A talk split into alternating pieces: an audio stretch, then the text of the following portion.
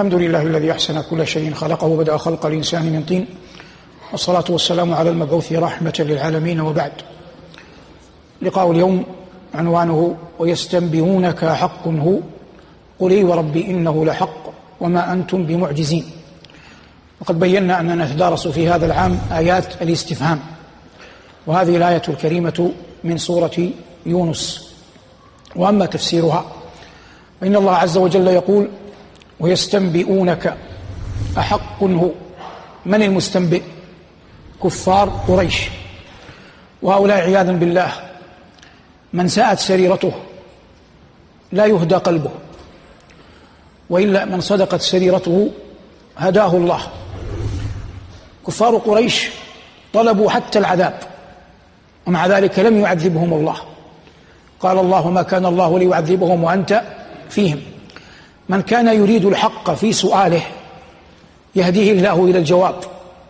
ومن لم يرد الحق والباطل والحق والخير في سؤاله اعمى الله بصيرته. الحواريون كانوا قوما صالحين سريرتهم صادقة فلما سألوا نبيهم عيسى مائدة من السماء أنزلها الله جل وعلا عليهم لأنهم ما سألوها تعنتا.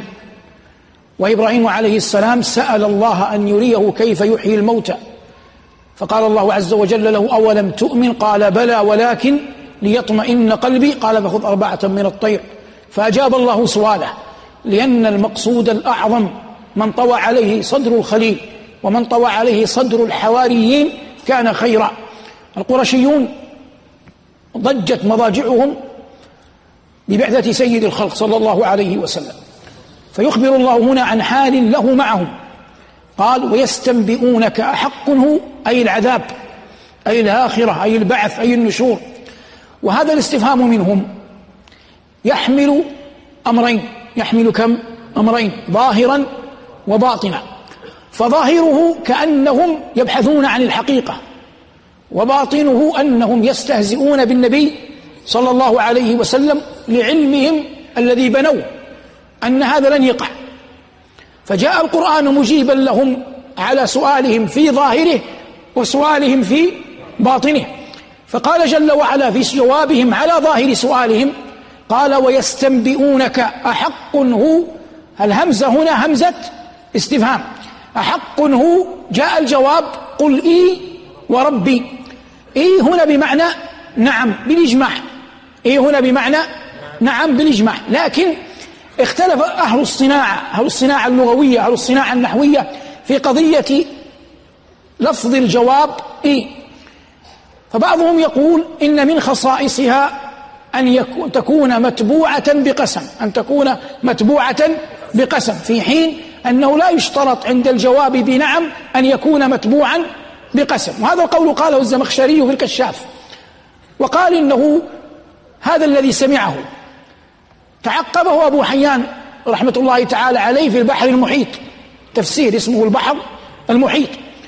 وقال إن ما, زمع ما زعمه الزمخشري من أنه سمع العرب لا يحتج به. والحق أن تعقب أبي حيان وهو أحب إلينا من الزمخشري في هذا الموقف غير صحيح لأن الزمخشري لا يجهل أن زمنه ليس زمن استشهاد. لكنه أراد أن يقول إن هذا الغالب الذي وصل إليه وسمعه.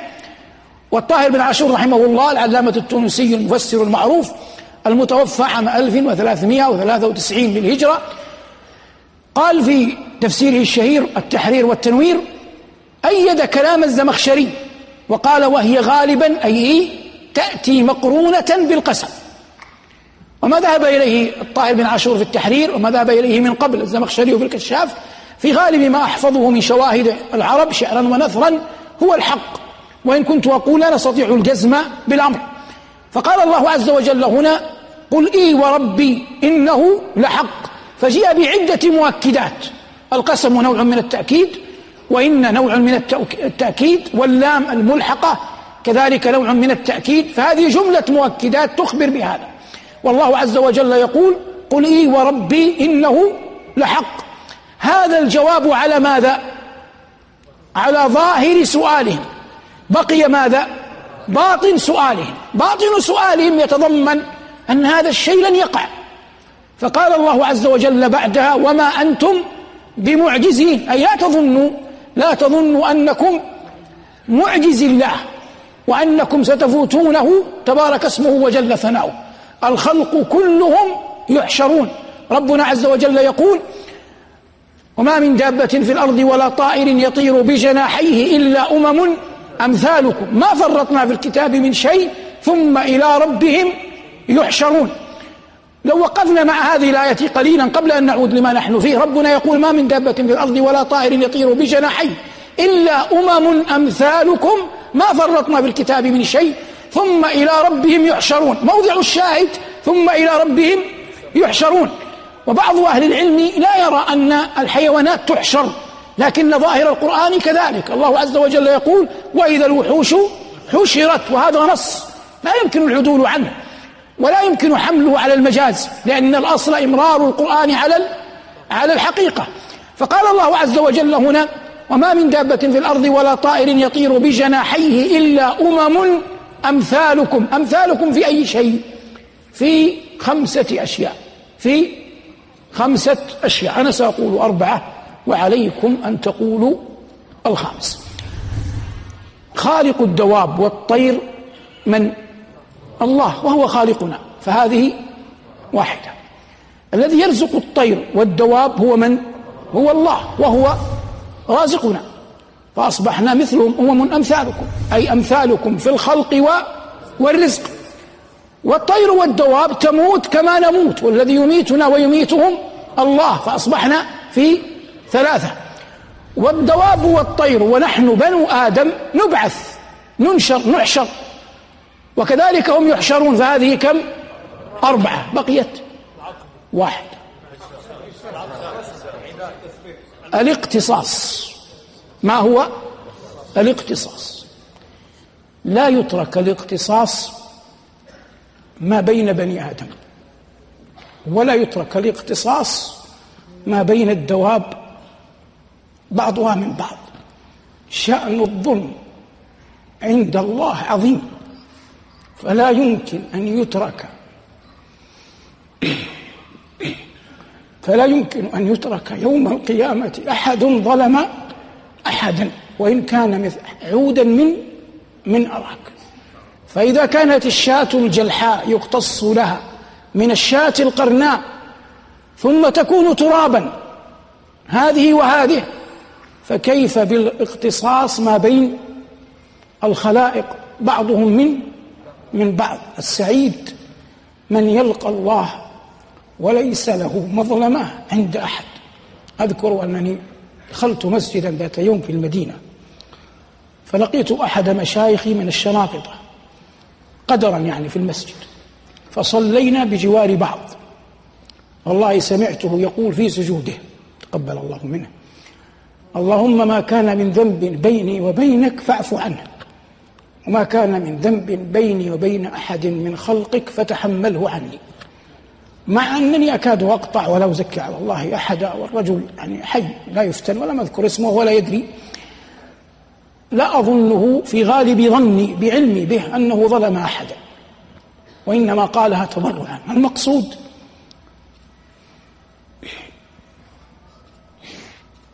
المقصود لقاء الله ليس بالشيء الهين لكن عندما يأتي إنسان يتسلط على عرض مؤمن رجلا أو امرأة يتبع امرأة من مكان إلى مكان أو فتى من مكان إلى مكان يوثق هذا يصور هذا يهدد بهذا يتوعد بهذا. الله يقول نسوا الله فنسيهم. والله يقول أحصاه الله ونسوه. إنسان يتجرع على سفك الدماء. لا يبالي. يأتيه من يلبس عليه دينه فيعمد إلى رجل أمن أو قاض أو غير ذلك من أحد المسلمين فيقع في قلبه تكفيره ثم يقع في قلبه قتله ثم يعزم على قتله. فأي ضلال بعد هذا؟ رجل يجلس في مجلس فيذكر له زيد أو عمرو من الناس أو امرأة تجلس في مجلس فيذكر لها أخت لها فتخوض في العرض ولا تبالي. وتمشي وتقول وينقل الناس عنهم هذا الكلم ويتناقلونه. تردده الأفواه تعتقده الأنفس. وصاحب المظلمة منه بريء. فالاختصاص بين الخلائق يوم القيامة كائن لا محالة. بل إن عامة عذاب القبر والعلم عند الله من ظلم العباد بعضهم لبعض. نعود للآية كنا نتكلم عن قضية أن هؤلاء المشركين غير معجز الله وأن الله عز وجل سيحشرهم لا لا محالة. قال ربنا وما أنتم بمعجزين. وقال عنهم في الإسراء قل كونوا حجارة أو أو حديدا أو خلقا مما يكبر في صدوركم. فسيقولون من يعيدنا؟ قل الذي فطركم أول مرة فسينقضون إليك رؤوسهم ويقولون متى هو؟ قل عسى أن يكون قريبا.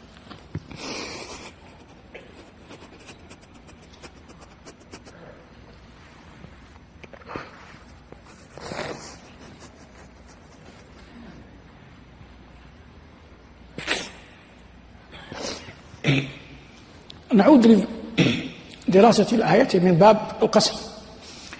النبي عليه الصلاة والسلام كما روى الترمذي في السنن حديث علقمة بن وائل عن أبيه أن رجلا من كندة جاء إلى النبي صلى الله عليه وسلم ومعه رجل حضرمي. فقال الحضرمي يا رسول الله إن هذا غلبني على أرضي. كانت لي فأخذها مني. فقال النبي صلى الله عليه وسلم للكندي قال يا رسول الله هي أرضي وبيدي وتحت يدي. فقال عليه الصلاة والسلام للحضرمي ألك بينة؟ قال لا. قال فلك يمينه يعني يقسم. قال يا رسول الله إن الرجل فاجر. لا يبالي أن يقسم ولا يتورع عن شيء. فقال صلى الله عليه وسلم ليس لك إلا ذلك. يعني ليس لك إلا يمينه. فمضى الرجل ليقسم. فقال عليه الصلاة والسلام بعد أن ذهب الرجل ليقسم قال ما وإنه؟ إن أقسم وأخذ مالك ظلما ليلقين الله وهو عنه معرض. نعوذ بالله أن يلقانا الله وهو عنا معرض. ليس المقام مقام إيمانيات نبقى على ما نحن فيه. الحديث فيه فوائد كثر. من أعظمها أن ما يقع في مجلس القضاء من تساب بين الخصوم كله يسمى يسمى ماذا؟ هدر. لا يعتد به. يعني هذا الرجل الحضرمي قال عن هذا الكندي يا رسول الله إن الرجل فاجر لا يتورع مع ذلك لم يحاسب النبي صلى الله عليه وسلم على هذه الكلمة ولم يطالب عليها ببينة. ما يقع ما بين الخصوم من تساب من تلاحي في مجلس القضاء هذا يعتبر هدر لا يعتد به ولا ينظر إليه القاضي. لأن يعني طبيعة الحال تفرضه إلا من عصمه الله. هذا أولا. الأمر الثاني أن اليمين تقبل. بصرف النظر عمن أداها بر أو أو فاجر عدل أو غير عدل. يعني لا تأتي تقول إذا أقسم أن هذا الرجل يا رسول الله أو تقول للقاضي يا أيها القاضي هذا لا يفعل كذا هذا يشرب خمر هذا أيا كان حاله. أنت لك اليمين. لا يستطيع القاضي أن يحكم بعلمك عنه. هذا شيء وهذا شيء آخر. فاليمين تقبل من بر أو من أو من فاجر. وهي إحدى المقاطع مقاطع القطع في الحق. يعني أحد مقاطع القضاء. زهير بن أبي سلمى يقول فإما أن تقولوا قد وفينا بذمتنا وعادتنا الوفاء وإما أن تقولوا قد أبينا وشر مواطن الحسب الإباء فإن الحق مقطعه ثلاث نفار يمين أو نفار أو جلاء. فلما بلغ أمير المؤمنين عمر بن الخطاب رضي الله عنه هذا البيت وهذا البيت جاهلي كان يعجب بفطنة زهير وتقسيمه لمقاطع الحقوق. والمقصود أن النبي صلى الله عليه وسلم قال له ليس لك إلا ذلك. وهذا في مجمله يدل على أن الإنسان يتقي الله عز وجل إذا أراد أن يقسم خاصة عندما لا قدر الله يدفع له مال ويعطى عطية ويغرى بموعود على أن ينتصر لباطل يعلم أنه باطل فيؤتى به في المحاكم فيشهد شهادة زور وربما يدعى لليمين فيحلف. هذا والعياذ بالله إذا كان على باطل قد قام فإنه يلقى الله عز وجل وهو عنه معرض. نأتي لمسائل فقهية في الباب. الإمام أحمد بن حنبل رحمه الله إمام فقهي إمام فقيه معروف صاحب المذهب الحنبلي المعروف. تروى عنه مسائل يقال فيها فقهيا مسائل حلف فيها الإمام ماذا يقال؟ مسائل حلف فيها الإمام والمعنى أن الإمام سئل أسئلة فأجاب مقرنا جوابه بالحلف مقترنا جوابه بالحلف. هي قد تصل إلى عشرين مسألة لكن سنذكر بعضها. قيل له رحمه الله أيزيد الرجل في الوضوء على ثلاث؟ قال لا والله إلا أن يكون مبتلا بالوسواس. قيل له أيخلل الرجل لحيته؟ قال إي والله. فهي هذا حرف جواب والله هذه قسم. وهذا تأييد لقول الزمخشري. قال إي والله. قيل له يا أبا عبد الله أتكره الصلاة في المقصورة؟ قال إي والله. المقصورة التي يصلي فيها الإمام. الإمام ليس أقصد بالإمام يوم الصلاة لكن أحيانا يصلي السلطان في مكان خاص به. قد يقبل في حين وقد لا يقبل في حين. وقد يكون بعض الأئمة لا يريد أن يرى الناس فيصلي في مقصورة لكنها محمولة على مقصورة السلطان. هذه كم؟ ثلاث. قيل له الرجل يكون في الجهاد فيبرز بين الصفين يطالب أن يبارز عدوه يعني من الكفرة من غير إذن الإمام. أيجوز هذا؟ قال لا والله. فأجاب بالنفي وقرنه بماذا؟ بلفظ الجلالة. قيل له أيكره الخضاب بالسواد؟ قال إي والله. والخضاب بالسواد مختلف فيه بين العلماء كما تعلم لأن قول النبي عليه الصلاة والسلام فيما يروى عنه وجنبوه السواد مختلف. هل هو من كلام النبي عليه الصلاة والسلام أو هو من كلام الراوي مدرج من كلام الراوي؟ ولكل دليله لكن المسألة كما هو معروف خلافية والإمام يرى الكراهة. قيل له يكره الخوض يكره الخضاب بالسواد؟ قال إي قال إي والله. كذلك سئل رحمه الله مسائل شبيهة بهذه. كان يجيب إما بلا مثل قيل له أتحفظ في النبيذ حديثا؟ قال لا والله. كل ما أحفظه في النبيذ أنه محرم. والمقصود أن هذه المسائل أجاب عنها الإمام أحمد بن حنبل رحمه الله مقترنا. جوابه بال بالحلف. وأدرجناها لأن الله عز وجل قال ويستنبئونك أحق هو. قل إي وربي إنه لحق وما أنتم بمعجزين. قول الله عز وجل وما أنتم بمعجزين. هذا من حيث الصناعة النحوية. مر معنا كثيرا في دروس سبقت أن ما هذه ما الحجازية تعمل عمل ليس وأنتم اسمها وبمعجزين خبرها. ولفظ عجز في اللغة يدل على عدم القدرة.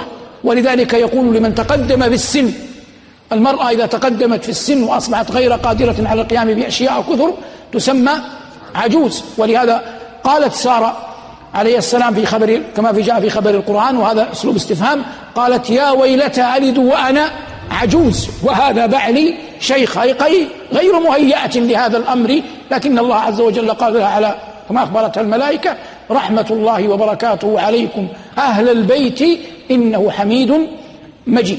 هذه الآية كان فيها أسلوب الاستفهام ويستنبئونك أحق هو. قل هي وربي إنه لحق وما أنتم بمعجزين. ومن رحمة الله بي وبكم وبمن يرانا من المسلمين أننا نؤمن أن البعث والنشور حق. فاللهم أحينا في الدنيا على سنة نبيك وأمتنا على ملته واحشرنا تحت لوائه وفي زمرته. وصلى الله على محمد وآله والحمد لله رب العالمين.